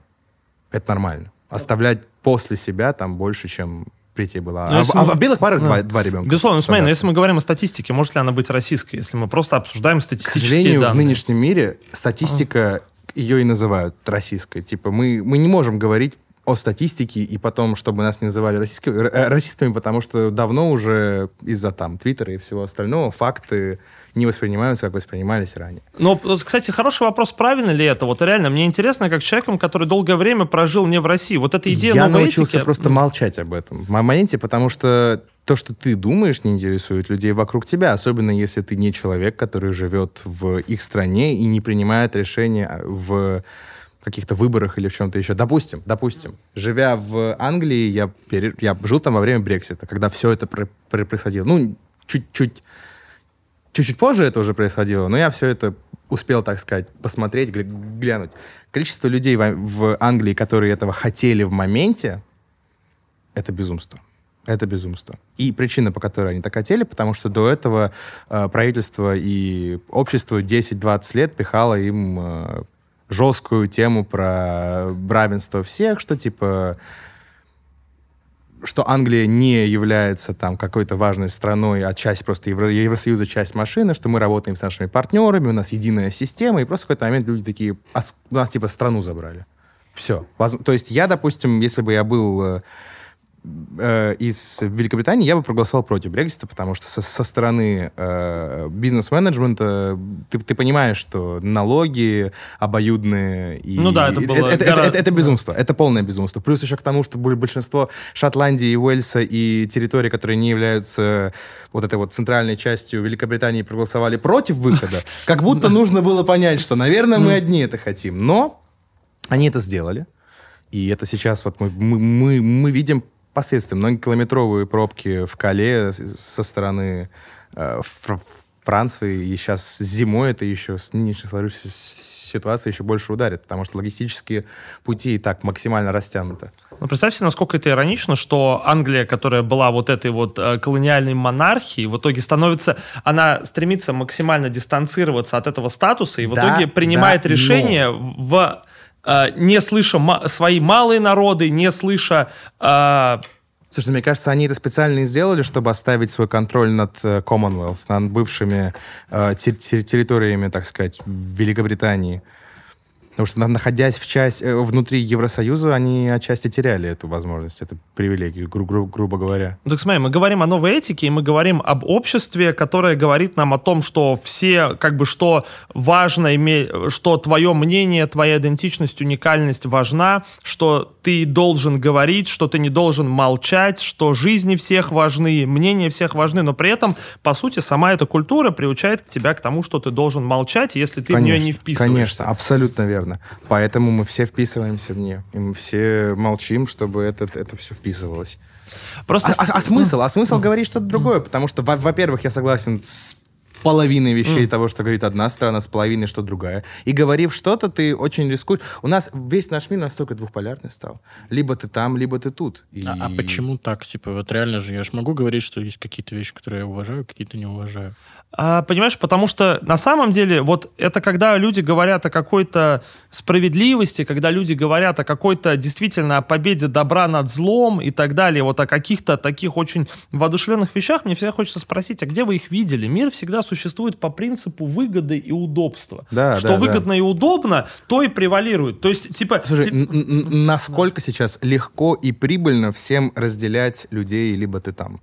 Правый, либо левый. То есть ц- центрального Вот, взгляда, где у тебя может быть замиксовано несколько вещей, просто не существует. Есть центристы, но центристов типа никто не любит. Все Центристы- считают, что это центристы- отсутствие оппозиции. В Америке центристы это кто? Это республиканские демократические сенаторы, которые типа перевешивают то туда, то обратно? Ну, хуй знает. Ну, вот Фиг знает. да. Они это делают, потому что их лоббируют, а не потому, что у них там как-то... Это очень удобная позиция, потому что люди романтизируют эту хуйню. Типа, в смысле, ты либо за нас, либо не за нас. Так, ну, конечно, Типа, просто вот и не разделяй властвуй, простая. У тебя есть две как бы полярности, которые друг друга сменяют. Вот это бесконечные качели. Этот, То есть- как его, Джордж Вашингтон сказал, что в Америке должно быть минимум три партии, потому что двухпартийная система не рабочая. Потому что все... Ну, она не рабочая, ко- когда нету третьего человека, чтобы рассудить, что происходит. Мне иногда, я как человек такой достаточно печальный, мне иногда приятно найти лишнее доказательство того, что мир несправедлив. Мир Потому что, ну, реально, как бы, не знаю, как будто бы я чувствую от этого некоторое спокойствие. То есть, как бы, если он такой, как бы, если мир несовершенен, если я как минимум понимаю, что я не могу всегда быть полностью неправ. То есть, ну, я могу быть более неправ или менее неправ, мне всегда есть над чем поработать, но всегда в моих мыслях есть разумное зерно и что-то хорошее. То есть я никогда не останусь у разбитого корыта, если мир несправедлив. Расскажи про музло свое, то я могу бесконечно рассуждать на о, как бы вот таких этических вопросах, ну это как бы мое образование, моя специальность. Слушай, Вот. я делаю музло с 2017 года. Давно. Это я знаю, я смотрел вашу интервьюху с Райли Это старую, пипец какое роскошное интервью. вообще. Это вообще грязь. Я тогда, знаешь, я тогда, мне кажется, пытался играть какого-то персонажа, а потом это все, я перевел это все, что, что теперь у меня маски на альбомы. Типа это я с масками езжу, там иногда даже перформлю в них. У меня пока что одна на прошлом альбоме, но я на новый альбом уже сделал новую маску. Там она пипец какая серьезная. Скоро покажу. Вот готовлю как раз. Сейчас у меня живет Думе. И мы сводим альбом каждый день. Э, Не только мой. Э, Там несколько проектов. Кстати, по поводу проектов. Мгм. Хочу сказать, э, очень интересно сейчас молодой проект. Эти вот белорусы молодые. НК, Юник. Артем Шиловец, они крутые. Очень Они музыка крутые. нравится. Очень круто Старички, делают. приходите на подкаст, мы еще один микрофон для вас найдем. Нормально. Посидим, побазарим, как бы, потому что... Вот, вот, вот. Не знаю, когда вышли толпы кричат, мне Артур принес это, он мне всегда вот что нечто такое притаскивает, говорит, зацени это. И большинство говорили, что все, типа, вот они сделали один трек и все. Ну, я вот этого и ждал, я Пошли этого и хорошие ждал, да. треки, пошли Они хорошие были треки. обречены быть э, one-hit-вандерами из-за Но. ТикТока в основном. И Но. очень хорошо. Я был у них на концерте. э, я- меня попросили друзья близкие из продакшена помочь им немного с автотюном. Я Питер организовывал им концерт, вот сейчас вот, который был. Вот суп- су- супер пацаны вообще, охуенные все. Офигенно, причем. да. Не, я тебе скажу, белорусы хороши, именно меня больше беспокоит другой момент в том, что типа а, базару ноль вы можете сделать, э, вы можете сделать не один хиточек, вы можете действительно делать хитовый звук и какие-то интересные находки, но будете ли вы интересны по отдельности? Вот существуют Мигасы, Мигас невероятно хороши втроем, но кому нужен дуэт из э, Тейкоффа и Квейва? Ну Я честно. не знаю. Хотя они классно звучат, Я это знаю. те же Мигас, там есть все то же самое, кроме офсета. Это вопрос Да. ко всем э, объединениям, как BTS бы по отдельности, бы, как, какие у них бы карьеры были. Мне кажется, никакие. Слушай, ну мне кажется, что это вот эта вот южнокорейская э, медиаиндустрия, она настолько жесткая, что там даже никто не рассматривает возможность, что вы Ну, там захотите я, что-то я- сами я, делать. Я хочу сказать, да, мы можем обсуждать, какие там по, по, поодиночке разные члены разных групп, но причина, по которой сейчас группа NK, Артем Шиловец и Юник существует в России, потому что есть ниша, потому что такой группы не было. Вот она. Она должна была быть, если глубоко об этом подумать. Ну, в принципе, да, они так... Бойс-бенд? Ну, это Такой бойсбенд, да, по большой. Трэповый, знаешь, рэп бойс бенд, серьезный.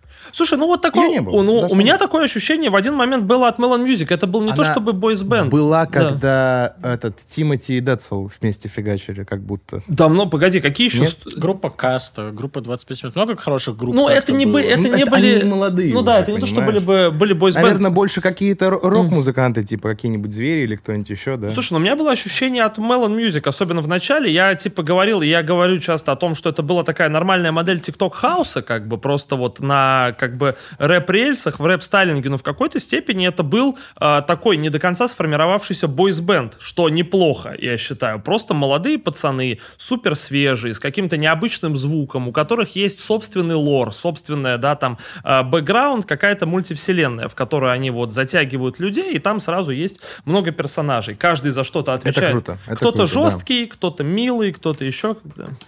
Ну, в этом отчасти и тема была с арми-клубом в моменте, когда весь рэп был жестко раз- разрозненный. Вот появился такой вот эта вот ситуация, да, когда Гриша с Робертом начали подниматься, и вокруг них очень много народу пришло само, знаешь, притянулось вот этой вот, э, не знаю, то ли харизмой, то ли тем, что музыка была хорошая. Но вот образовалась большая туса вокруг, откуда потом как будто и вылилось много того, что происходит сейчас. А Просто, мне кажется, был запрос на новый звук, и люди просто искали Да. кого-то. То есть, типа, кто-то хотел, каждый хотел сделать что-то новое, как-то расширить рамки, но не было того, кто мог бы сказать, чуваки, а посмотрите сюда, Я вот тебе скажу, посмотрите да- в эту даже как будто в развитии российского рэпа было откровенный момент, когда, да, допустим, Яник все поменял, а потом все поменяли Гриша с Патиной. Ну, в какой-то степени, да. В какой-то... там, Ну, да. по крайней мере, типа, чуваки просто открыли скорее даже не другой звучок, а другой подход просто Да, к производству да, музыки. да, То есть, да. типа, оно как-то облегчилось и так далее.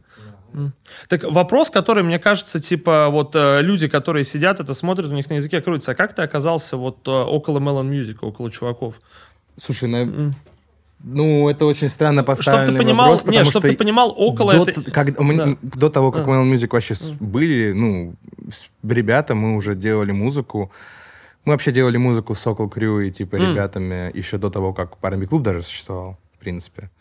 До того, как все все эта тема даже начиналась, когда рэп был андерграунд, когда мы давали там концерты на там 100 человек, еле-еле приходило там 50-60. Но это все делалось по фанчику в моменте. А в какой-то момент, в какой-то момент начало все расти. И я бы не сказал, что как-то я оказался в, вокруг Mail Music. Ребята приехали из Тюмени и начали тусить Я сами объясню, почему. вместе. Я говорю около не потому, что это не какая-то уничижительная формулировка, исключительно А я потому, её что э, для пацанов было крайне ценно. Они говорят, вот Melon Music, это только мы, только чуваки из Тюмени, а остальные это там наши друзья, наша тусовка, но это не Melon Music, то есть вот это вот дифференциация. Хотелось как бы ее... Так вот, и все-таки как А. Да. пересеклись дороги? Потому что, ну... Слушай, Да. грубо говоря, как пересеклись до дороги, мы э, делали музыку в Москве. В какой-то момент э, Гриша э, решил подтянуть ребят с Тюмени. Они приехали, начали делать музыку, начали учить, как писаться. Ведь сначала Майот, Сими и ребята все работали на студии как раз Mail Music э, в Москве. А потом стрельнул и, и пошло. Не было ситуации, что кто-то кому-то лез или что-то такое. Мы просто, просто у нас всегда была вот такая туса, которая, в принципе, на самом деле, если уж глубоко копнуть, как будто началась вся с э, Федучка. м. Да. Ну, скорее есть, всего. Если кстати, бы да. не он, то, наверное, бы мы все бы и не познакомились, в принципе. Господи, какая Федук пожилая легенда. Я помню, я приезжал... Пожилая? Ну, я, понимаешь, я помню... Букер! Я приезжал в 2000, блядь, в 2009 году или в 2010 у меня была девочка из Мытищ, с которой я встречался, и я тусовался у нее на балконе в Мытищах, курил сигареты и слушал «Запрети мне носить Air Max». И уже тогда, понимаешь, и вот, э, типа, то есть как Слышал, будто... он релизит этот трек сейчас. Блядь, Я наконец, жду, очень жду, пора бы, знаешь, Пора бы. типа... Самое время, самое время.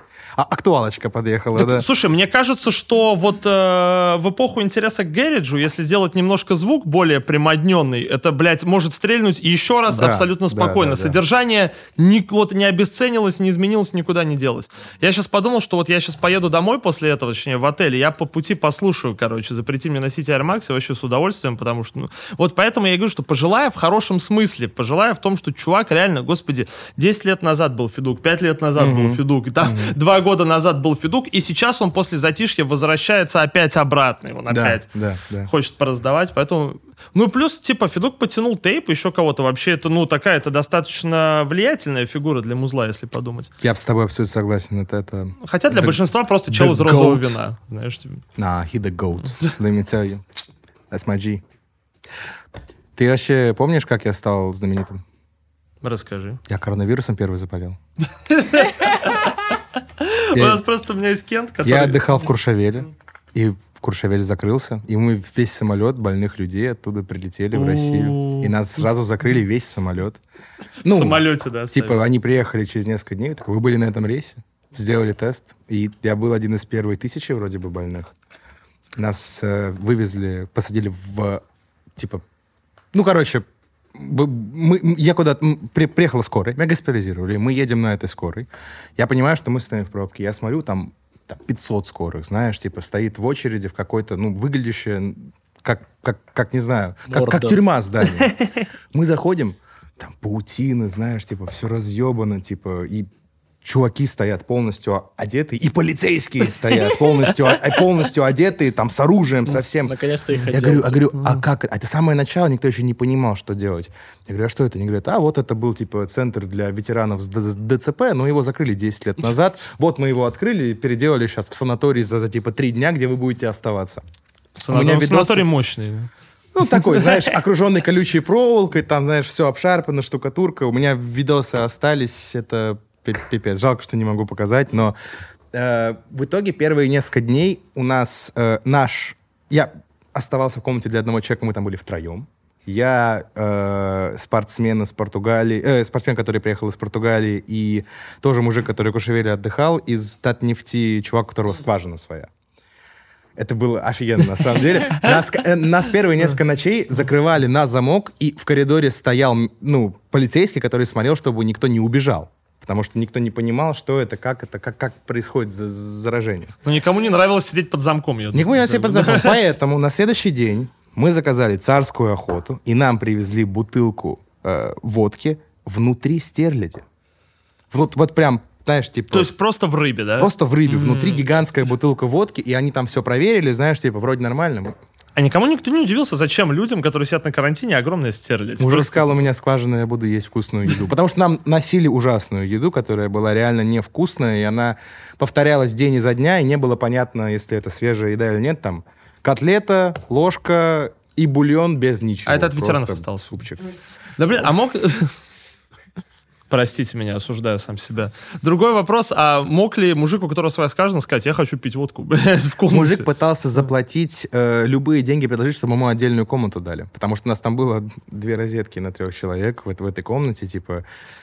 ты- Лучше бы тройник Ну, ты понял, да. Но был балкон. И я курил, и на меня все жестко жаловались, что типа у всех легкие болят, а я стою, курю.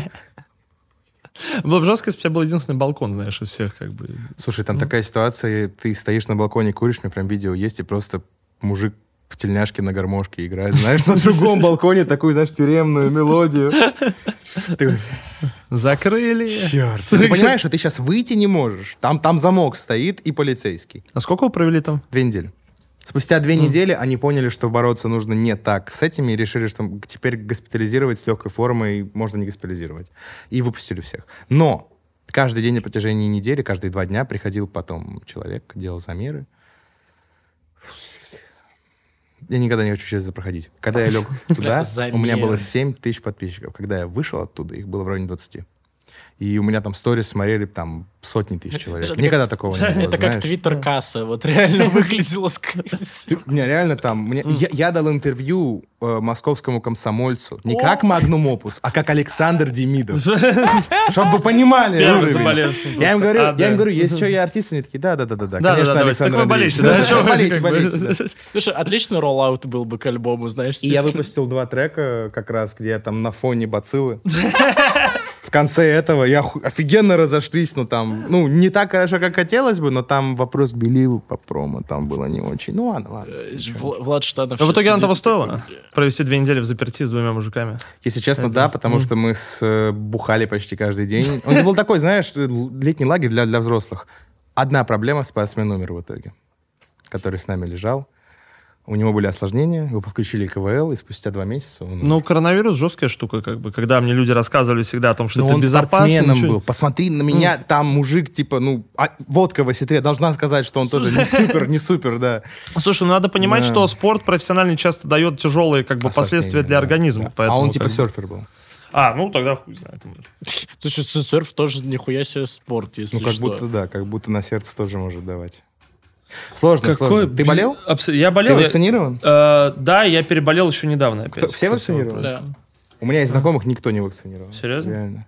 А я вакцинирован и Модерной, и, и спутником, и сейчас поеду делать Pfizer. Ну вот я Pfizer тоже хочу. Суть в том, что у меня просто я как бы потерял близкого человека из-за ковида. И после этого я понял, что эм, я не могу себе позволить, чтобы моя халатность какая-то могла стать причиной того, что кто-то переживет то же самое, что пережил я. Поэтому Да. это типа, ну, как бы я просто, мне похуй на себя, я не могу подставлять других. Я ну, не могу, не хочу. Это э, правильная позиция. быть- да, ну, конечно. потому что какого, как бы, это больно. Терять близких это очень больно. Это очень тяжело пережить. Зачем, если есть минимальная возможность того, что Мгм. кто-то будет то же самое, зачем мне, как бы, э, я ничего не потерял в итоге. Честно, Нет, ты, типа. ты все правильно сделал. Ну, потому что какого хрена, надо все-таки быть человеком. Да, я слышал, что сейчас Знаешь в Армении Pfizer всем просто так. Кстати, вот да, вот это нравится топовая тема. Не то, что прям как бы в конъюнктуру подкаста, но очень интересно, что ты сейчас можешь приехать в Армению с одной прививкой спутника. Бро, и... я так получил год назад, полгода назад в Хорватии. Я приехал в Хорватию с прививкой спутника, пришел в местную больницу города я не помню какого города, короче, какого-то небольшого провинциального городка. Очередь составляли все люди с русскими паспортами, ни одного места не было. И просто всем по очереди говорили, вы будете Pfizer или Модерну? Модерну, А это, знаешь, это, как сказать, это э, здраво- э, медицинский туризм. Да, да, да, да, да, да. Слушай, мне интересно, раз у тебя была возможность нормально попутешествовать по миру, Слушай, я был везде, я... сколько стран ты посетил? Слушай, я, честно, ни разу не был в Южной Америке, ни разу не был в Австралии. И в Индии.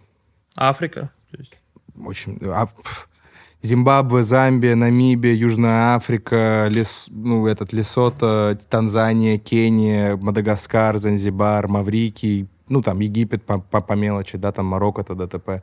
Не был только в той части Западной Африки, которая, знаешь, с джунглями, где Нигерия, понятно. где а, вот эти вот темы. А в остальных был. Особенно ю- ю- Южная и Восточная Африка очень... Ну, такая, как бы, наиболее. Конечно, конечно, конечно. Южная Африка и Восточная Африка как раз и есть самые эти.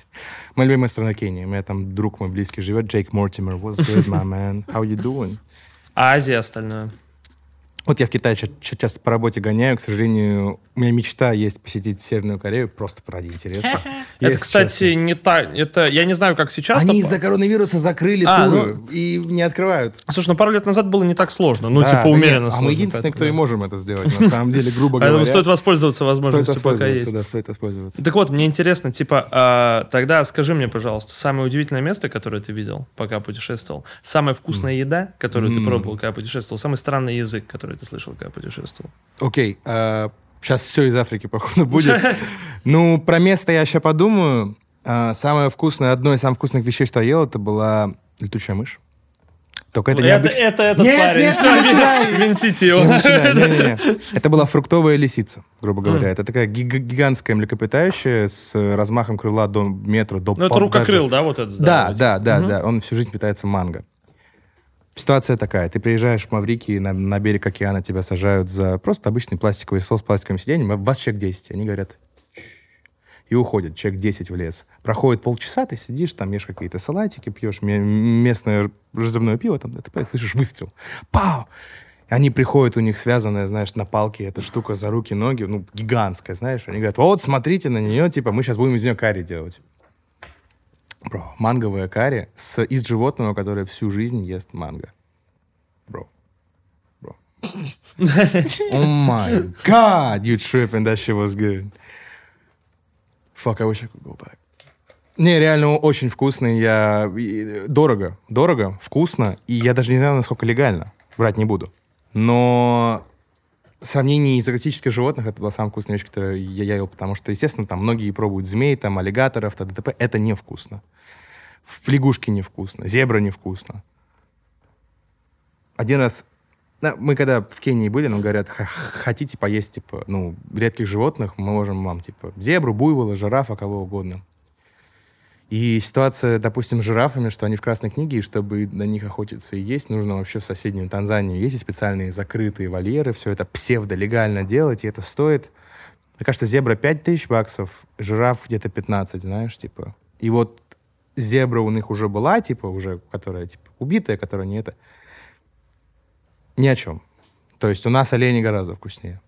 Так а в чем понт? Ну как, я не знаю, насколько вкусно может быть животное, которое как бы все, чем занимается, это ц- убегает от хищников. Лошадь вкуснее. Как будто лошадь даже вкуснее. Слушай, лошадь ну- поэтому не бегает от хищников. особо. Мне кажется, что у конины все-таки, которая как бы приго- которую готовят, это определенные ну виды животных и определенное содержание, которое как бы приводит к тому, что их мясо становится более вкусным. потому Да, да.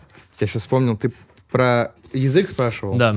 Самый смешной, наверное, и жесткий, который я слышал, это английский язык, как его говорят там в Замбии, Зимбабве, потому что там людей называют именами, ну, допустим, table. Чувака зовут table, чувака зовут стол, там, chair, чувака зовут стул, знаешь, типа. Ну, не знаю, когда слышу фамилии Браун, например, классический, я такой думаю, ну, это довольно странно бы звучало на русском. Да, Витя Коричневый. Ну, Витя Кор- Не, ну я знаю таких пару человек. Не самый уважаемый.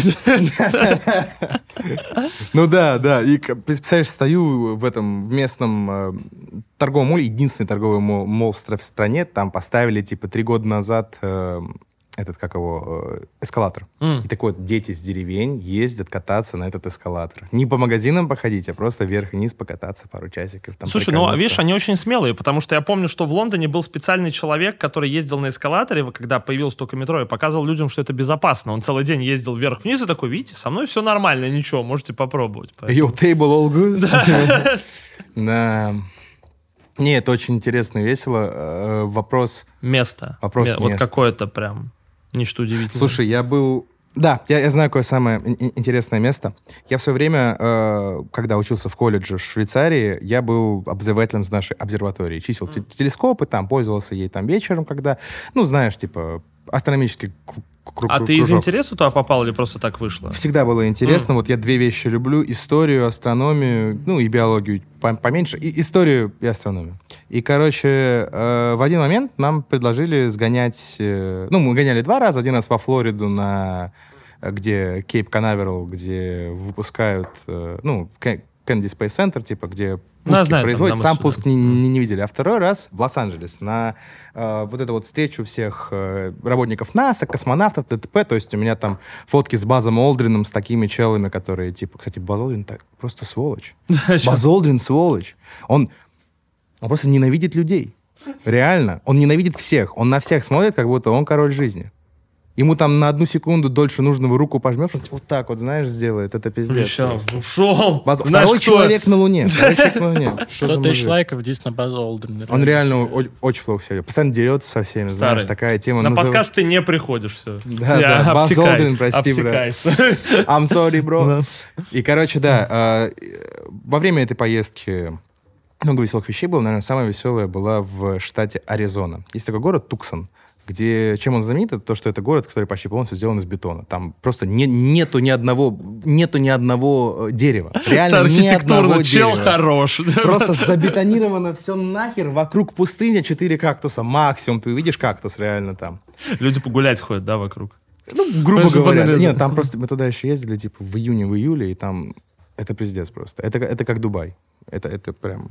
Только все забетонированные четыре кактуса. Да, да, да, плюс 40 и вокруг кактусы. Мы там ездили в обсерваторию, которая называется обсерватория Кит-Пик. Обсерватория Кит-Пик находится в, где-то в 40-50 километрах от города Туксон в Аризоне, наверху горы. Интересна она тем, что она специально расположена так далеко от всех э, ближайших городов, чтобы свет от городов ночью не... Ну, light pollution не, не затмевал небо. На подъезде к этой горе у тебя отбирают телефон. Тебе говорят, если ты включишь фонарик, любой, кроме инфракрасного, который тебе выдают, который только красным светит, все, типа, ты будешь арестован, это, типа, ты поломаешь наши те- те- телескопы, они там, типа, годами в одно место смотрят небо, знаешь. Тебе выдают инфракрасный фонарик, фонарик э, тебя везут потом еще два часа вверх по горе, и вот там наверху находится порядка 20-30 абсолютно разных телескопов, от старинных, на которые обнаружили Плутон в свое время, М. знаешь, там, до абсолютно новейших, которые еще там, типа, ну, со стороны выглядят как э, sci-fi полный, да. Две самых интересных места, которые я там посетил, это солнечный телескоп, который показывает тебе Солнце под разными фильтрами. Это безумно. Особенно, когда ты вблизи смотришь на пертуберанцы, когда они, знаешь, эта вот арка ломается и начинает выпускать... Вот Старый, я вот- не знаю, потому что я никогда не смотрел в телескоп. Этой привилегии я был лишен, как бы, этой возможности. Короче, Поэтому... знаешь, как магнитные бури происходят Ну, на Земле? Расскажи.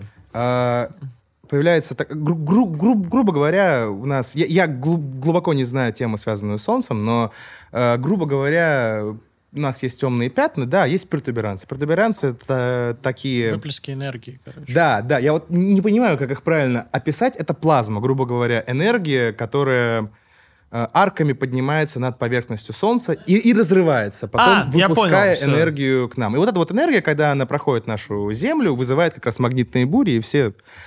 Что Про- огромный пучок так фотонов, который просто летит в Да, космос. которая просто летит в космос, выбрасывается звездой. На самом деле есть теория, что достаточно сильный такой выброс может нас всех Да, да, просто, да, да, да. просто убить в какой-то момент. Спасибо от души. Просто А, огромное. отдыхай. Я хочу, чтобы ты сегодня спокойно спал. Да не, не о том, я говорю, спасибо солнцу, просто, да, въеби нас. Ты мое солнце. На самом деле, если астрономию изучать, огромное количество вещей, которые нас может убить. Типа там, знаешь, ну, Постоянно стрёмно жить, стрёмно жить постоянно. Не, а ты привыкаешь уже. Я когда я с какими-то серьезными астрономами общался, они такие, типа, да, Да, похуй, Хуй, блядь. Слушай, мне кажется, что любое, на самом деле, глубокое изучение любых жизненных процессов вызывает тревожность, потому что как бы сила и счастье человека как будто бы в незнании. Чем меньше ты понимаешь того, насколько твоя Сейчас, жизнь... сейчас, Букер, сейчас Да, я закончу, давай, я так давай. и не дошел. Давай. Место крутое, но меня поразило, что там, на этой гребаной горе, есть обсерватория Ватикана. То есть Ватикан спонсирует свою обсерваторию, полноценную, гигантскую обсерваторию, которая смотрит за, за небом и, и решает... И на самом деле я спросил, а что они делают? Они говорят, они занимаются многими вопросами, которые не настолько... э, это, не настолько важные для нашей, типа, для, для, нас как открытие, но важные, чтобы, допустим, калибровать часы. Для чего это нужно? Чтобы вести свои календари. Ну, как бы это... Католическая церковь — это серьезная машина, у которой есть огромный запрос, поэтому как Ну, бы... это безумство. С- Ну, согласись, это жестко. В России Вы- тоже звучит. много хороших Но обсерваторий. я сомневаюсь, что у РПЦ есть свои обсерватории. Ну да, типа было бы странно. Ну вот есть нейтринная обсерватория на Эльбрусе, типа вот вряд ли бы, если бы она принадлежала РПЦ, было бы странно. да. Знаешь, это немножко просто разные, короче, э, это немножко разные, скажем так, религиозные организации. То есть католическая, во-первых, по размаху банально, типа католическая церковь. Конечно, конечно. Я на самом деле, когда я узнал именно количество католиков и размах влияния католической церкви по сравнению со всеми остальными, хотя я достаточно погружен в религиозный Это, дискурс, самая большая религия, да? она невер... она больше всех. То есть остальное, все христианство, это просто крошки и пыль. То есть есть православие, как ортодоксальное первое, самое вот наиболее близкое к изначальному христианству, просто пыль по сравнению католиков. Просто вот они буквально, ну, она невероятно большая. Невероятно это большая. невероятно Я с тобой влиятельная религиозная организация, поэтому я думаю, что для них возможность иметь обсерваторию, ну, понимаешь, это же как бы религиозная мысль ушла дальше того, что Бог находится на небесах. В отличие... Конечно. Бог от- сердце, да. Да, не, в отличие от, например, православия, католицизм, он достаточно flexible, то есть он Oh, как yeah. бы... с ним э, он спокойно развивается, спокойно развивается мысль, поэтому они такие, да, почему бы и нет, там э, гей-браки, да, пожалуйста, да, обсерватория, да, давайте сделаем как бы, потому что, ну, да, да. Э, главная фишка, мне кажется, все-таки в удержании влияния, потому что кто бы что ни говорил, у Русской Православной Церкви, за, у Православной Церкви вообще за пределами стран, в которых она находится, никакого влияния нет. Абсолютно. То есть Абсолютно. многие люди вообще не знают, что они существуют, или считают, что это какие-то местечковые секты по типу, там, не знаю, адвентистов седьмого дня. То есть Да, никто не задумывает. Это поэтому вопрос изучения православия осмысления православием православия, он такой внутренний. Ты считаешь себя православным? Да, конечно. Ты ну, ходишь, п- э, как тебе сказать, я абсолютно точно верующий, но э, православию я отношусь больше как к культурной части, потому что я русский человек, я родился в России, и абсолютно очарован Россией как страной. Да. Я Со сдавал стороны культурной православие очень красиво. вот, поэтому согласен, культурно я не, ну типа культурно я идентифицирую себя как православный, потому что это продолжение моей культуры, культуры моей страны с точки зрения веры. Но если говорить чисто о религиозном аспекте, то, наверное, все-таки то, во что я верю, оно немножко не соответствует канонам православия, поэтому конечно. А я еврей. ты иудей? Нет, я, я по крови еврей, я, я православный тоже. Кс- Не знаю. Не- дол- на самом деле, частенько спрашиваю себя, как, как это должно работать. Ты знаешь, Но- что Странно. Э, я не помню, не уверен, что в православии, но, а нет, даже в православии, по-моему, тоже, что человеку, который покрестит еврея, ему прощаются все грехи. Ну, А это если- такое, это байка, но вообще, как бы, если, типа, это вот такая штука, которой ты можешь, как бы, спасти человека одного, если... Пахан, ты всех переиграл! Ты всех переиграл! Слушай, вот знаешь, что... Я просто тоже... э, Реферальная ссылка. Приведи друга и попади в рай, да, да, да. Слушай, я просто частенько тоже вот в Израиль гоняю, в принципе, за авраамическими религиями достаточно глубоко слежу, изучал в свое время. Все, кроме иудаизма, потому что слишком много, слишком тяжело, невозможно. Ну, иудаизм прям... Невозможно. Я немножечко знакомая, прям серьезная, ну, там прям... потому 11 что- книг, 11 книг, и Один- только 7 из них входят в, в Библию, знаешь, типа, Не еще что это, плюс 5. представь себе еще, что, типа, они же начали раньше всех формировать, насколько Да, это свод да. правил, О, боже. опыта. О, ну, боже. А еще слог, которым написаны некоторые там версы Талмуда, это просто безумство. Но мне иудаизм нравится по духу. Он какой-то авань такой, как бы в нем есть некоторый прикол какой-то, он немного шальной, знаешь, такой, что типа, да, мы этот хлеб прикрыли салфеткой, как будто его нет. Знаете, вот как бы так. Ну, мы все сидим и такие, здесь точно нет хлеба, как бы. Мы- Знаешь, знаешь, я в свое время, когда в Лондоне жил, у меня был, я сейчас немножко поменяю тему, у меня был один знакомый, его зовут, звали Джеймс. Не знаю, что с ним сейчас произошло, но он постоянно хвастался, что он в каком-то там третьем, четвертом поколении масон. И пытался нас туда завести. Меня с другом очень часто. Мой друг не пошел, я пошел. Я бы не отказывался, честно Я, бы, я не скажу. мог отказаться, потому что он мне там показывает какие-то дикие фотки, как какие-то, знаешь, типа, говорит, вот у нас там, типа, там, зам мэра города с нами, типа, в этой, в лоджии, пойдем, типа, это. Я прихожу, сижу, смотрю, и там, типа, сидят, ну, там, па- пакистанцы, знаешь, типа, русские, китайцы, как, какие-то. Оказывается, главное критерия для вступления в масоны — ты обязан верить Бога. Да. Неважно какого. И главное, чтобы это был не пантеон богов, а вот, типа, Бог- Единобожие. есть, Единобожие, типа, да. Чаще всего это авраамические религии, но это обязательно, Конечно, да. То есть, обязательно. А, Я сходил на две встречи, потому что после третьей ты официально оставался этим, меня не хватило яиц, тем более мне ребята сказали, ты долбоем, типа, Саня, давай посидим дома, типа, Да, посмотрим ты заебал, ты какой». что, какие масоны? Три, три правила. Три правила, когда ты вот с, с масонами общаешься в их в лоджии в секте, ты не... Я не понимал, я не понимаю смысл тогда становиться масоном, если ты не можешь обсуждать политику, ты не можешь для своего личного, так сказать, э, Обогащения. обогащения ничего не это, и, и, и ты не можешь, э, и, типа, про, про, про Бога, про религию что-то говорить, да? Про что ты должен говорить? Про футбол. Про рыбу, да, про Не рыбалку, да. На самом деле, мне кажется, что это нормальная философия в том плане, что а, ты не приходишь туда с каким-то конкретным запросом, потому что приходишь, нет. и ничего от этого не ждешь. При этом кайф к тебе приходит сам. То есть, понимаешь, ты как бы э, на самом деле это нормально. Ты отфильтровываешь такие штуки, чтобы остались только те, кому действительно хочется быть масоном. Чтоб ты понимаешь? понимал, первая встреча наша вот с этим кружком была в баре. Мы пиво пили. Вторая была в лоджии центрального масонской ложи, гигантское здание в центре Лондона, в тот день, когда там пр- проходила какая-то панихида по какому-то масону. И там, ну, типа, мы заходим через э, сбоку, типа, вход, да, а через передний там челы в мантиях идут, знаешь, в костюмах, во всем таком. Слушай, ну если бы я оказался в такой ситуации, я бы не сдержался, потому что я интересовался так более-менее. Это, не, это очень круто, и, и особенно со стороны эстетики, потому что, ладно, они так выглядят, само это здание внутри разделено на в районе там 200-300 отдельных, не, наверное, меньше, наверное, больше к сотне, отдельных комнат, каждая из которых по тематике отличается от другой, и в каждой заседает своя ложа. Допустим, мне очень сильно запомнилась египетская ложа, где внутри все выглядит, как будто ты внутри какой-то пирамиды, знаешь, все в иероглифах вы- вырезано, реальные статуи из Египта при- привезены, поставлены там. В центре такой, знаешь, типа тоже пирамида с глазом сверху, такая тема, знаешь. И непонятно, у каждой лоджии... Вообще, я долгое время думал, что это очень такая, знаешь, тр- традиционально, э, э, такая, знаешь, консервативная ситуация, оказывается, нет. Оказывается, с недавних пор появились пол- только женские лоджии. Появились лоджии... Слушай, извини, пожалуйста, все-таки это не совсем вежливо, но я, если позволишь, тебя поправлю, они все-таки ложи. ложа. Да. Потому что на английском lodge, там D есть. Поэтому я лоджии вспоминаю. Как когда ремонт делают Я клянусь, я Пацаны клянусь, сидят курят. до сих пор очень много слов путаю с тем, как они написаны в английском. Ложа, все верно. Но на английском lodge. Я вот не, не могу себя никак. Да. Нормальный Э, клуб по интересам в целом, реально. Да, то есть реально клуб по интересам. Есть ложи людей, которые занимаются там дизайном, знаешь. Ложа дизайнеров. Что это значит? Марк Ротковский, не ладно. Не, ну это же правда.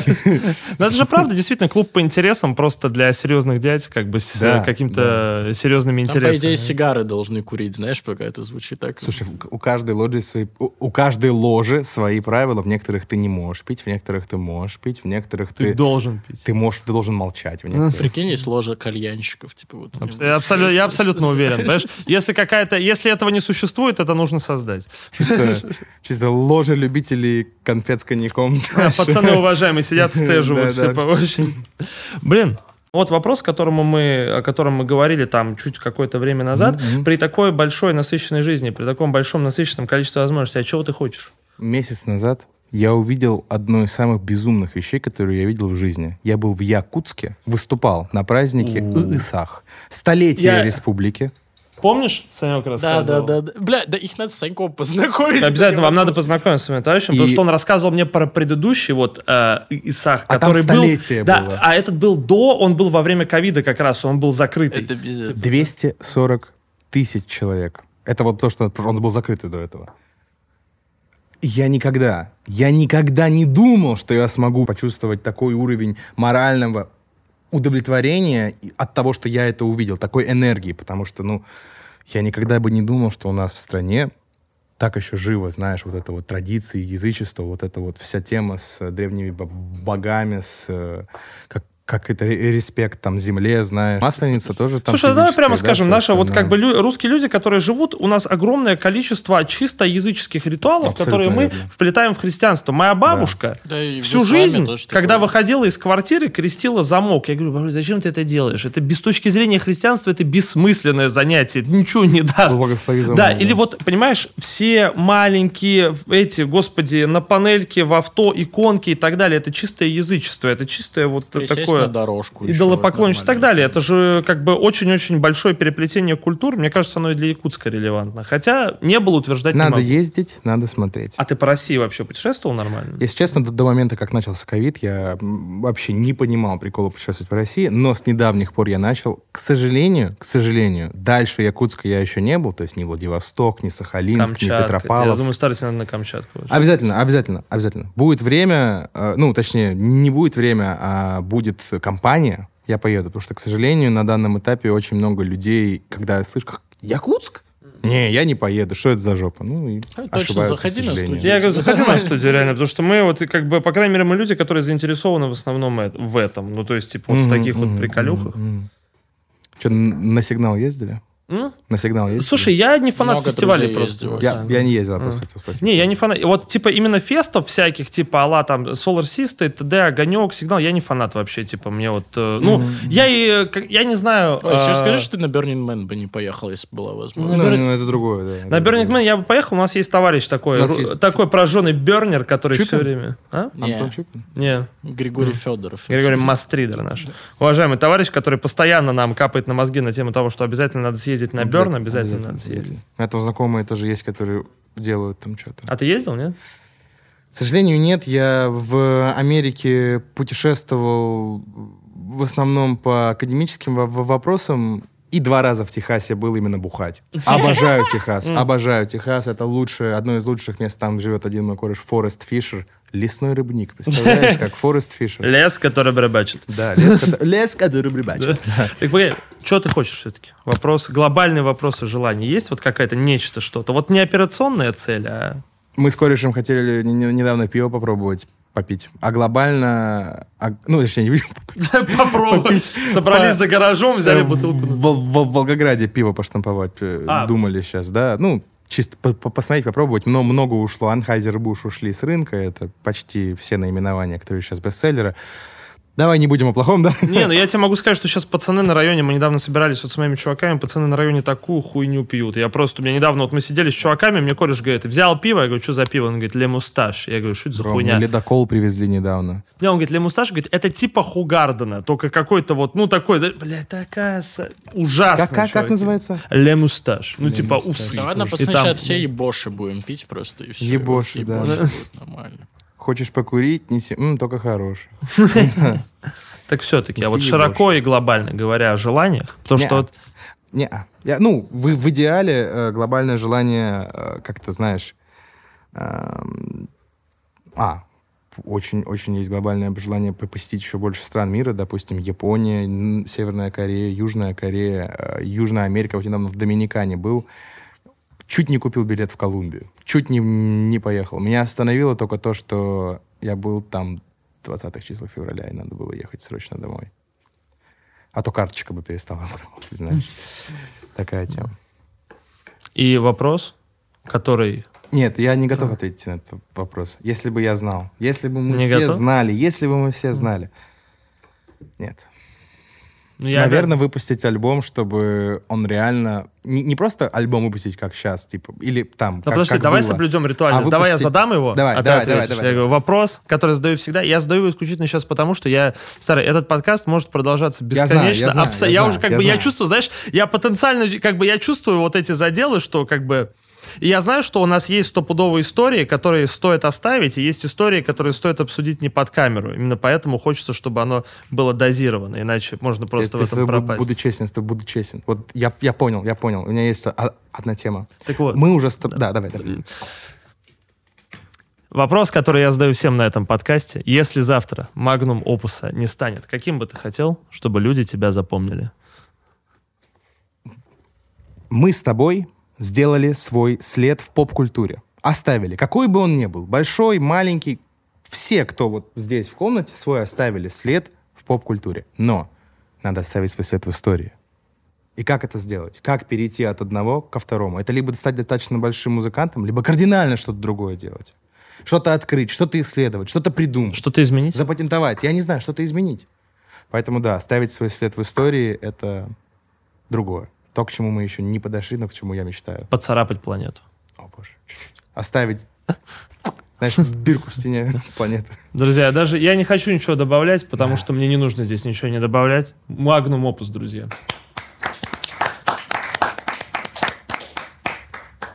Старич, спасибо огромное. Спасибо это большое. было очень Спасибо. хорошо. Это было заебись. Это было... О!